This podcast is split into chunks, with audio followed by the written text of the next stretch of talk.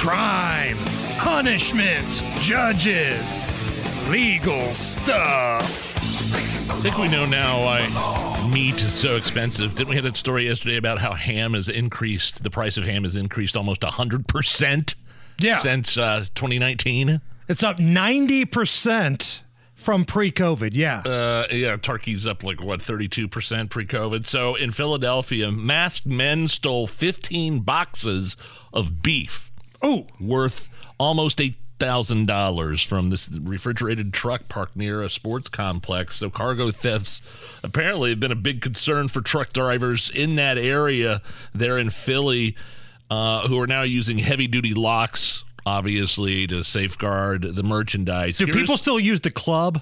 Do you remember the club, that little red Well, thing that you would you- spread out? You put that under steering wheel so you can't get your car stolen. I don't know what you do in terms of uh, a semi truck. Here is trucker. Uh, here's a trucker talking about how valuable the meat trucks can really be. There's $250,000 worth of meat in one of these trucks. That's wholesale. So 750,000 by the time they sell it.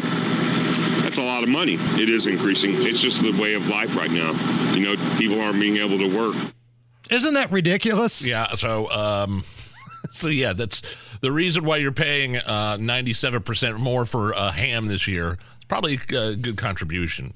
So basically, what I heard from that truck driver there was because of Bidenomics, everything sucks, and people are now hijacking the meat trucks to sell it bootleg. Is there a uh, is there a hot black market for for meat? Like, Oh, are I'm sure are there you- Are you buying meat out of a back of some guy's Cadillac? Well, if my know- options are paying substantially more for it at the grocery store or going to Kenny's trunk, I might be going to Kenny's trunk. My wife and I used to go in, and we don't anymore. We used to go in. We bought like a quarter of a cow.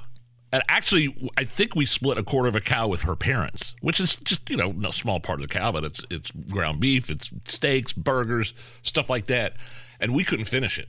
We spent Really? like three to four hundred dollars uh, and split. it. I, I think I think maybe a whole quarter of a cow is at 800 bucks maybe i'm overestimating just a little but we couldn't finish it and that's just a little half of a quarter of a cow we never finished the stuff so we stopped buying it Wait till your kids become teenagers. Yeah. You'll finish it. I'm just telling you right now, you'll finish that.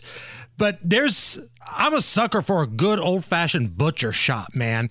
There's one off of uh, like High School Road uh, on the west side, and it's kind of buried in the middle of like a strip mall, and it's kind of small. But dude, they've got the best deals. You can get steaks and burgers and tenderloins and like all a mom, of it there. it's a mom and pop type deal Yeah, there's yeah. a moody's meats you ever heard of moody's meat there's, there's one in Zionsville village i think there's a couple other around town really good stuff yeah I'm all in on those places, man. pricey but it's, it's worth it Doing some legal stuff, a 57 year old woman from Mississippi has been accused of crashing weddings in three different states. Really? Is she hooking up with the dudes like in Wedding Crashers? like the opposite. It's a woman crashing weddings hooking up with the dudes? Authorities say that Sandra Lynn Henson infiltrates wedding receptions and then hijacks the gift cards and the money that's all on the gift table. Here is someone talking about the receptions that she crashed. we was able to identify this woman. It seems to be an ongoing thing, maybe an addiction or something that um, she just feels like that nobody will ever catch on to. I've seen So- stories about this, like, where what it- people have taken the wedding party outside for pictures or whatever. Oh, that's when they do it. And then somebody else will sneak Right. in while they're all away from. They'll, the you know, make it look like they're looking at the table or whatever and steal stuff. And look, if you don't know or your other half doesn't know who's there, keep that head on a swivel because people are scumbags, man. You gotta live in a day and an age where you have to keep your head on a swivel at your own wedding.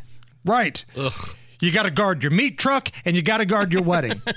now, I've I think I've asked this before, but have you ever been to a wedding where you've seen people hooking up that didn't know each other prior to that night? Because the movies will lead you to believe that it's like this big singles party at weddings. Yeah, I've no. DJ'd like 200 weddings in my life, and I don't know if I've seen the wedding crashers experience. Really? Yeah. That's an interesting point. I never have. I've been to a ton of weddings. Uh, no, but yeah, I, I I'd go to weddings hoping that would happen in my twenties.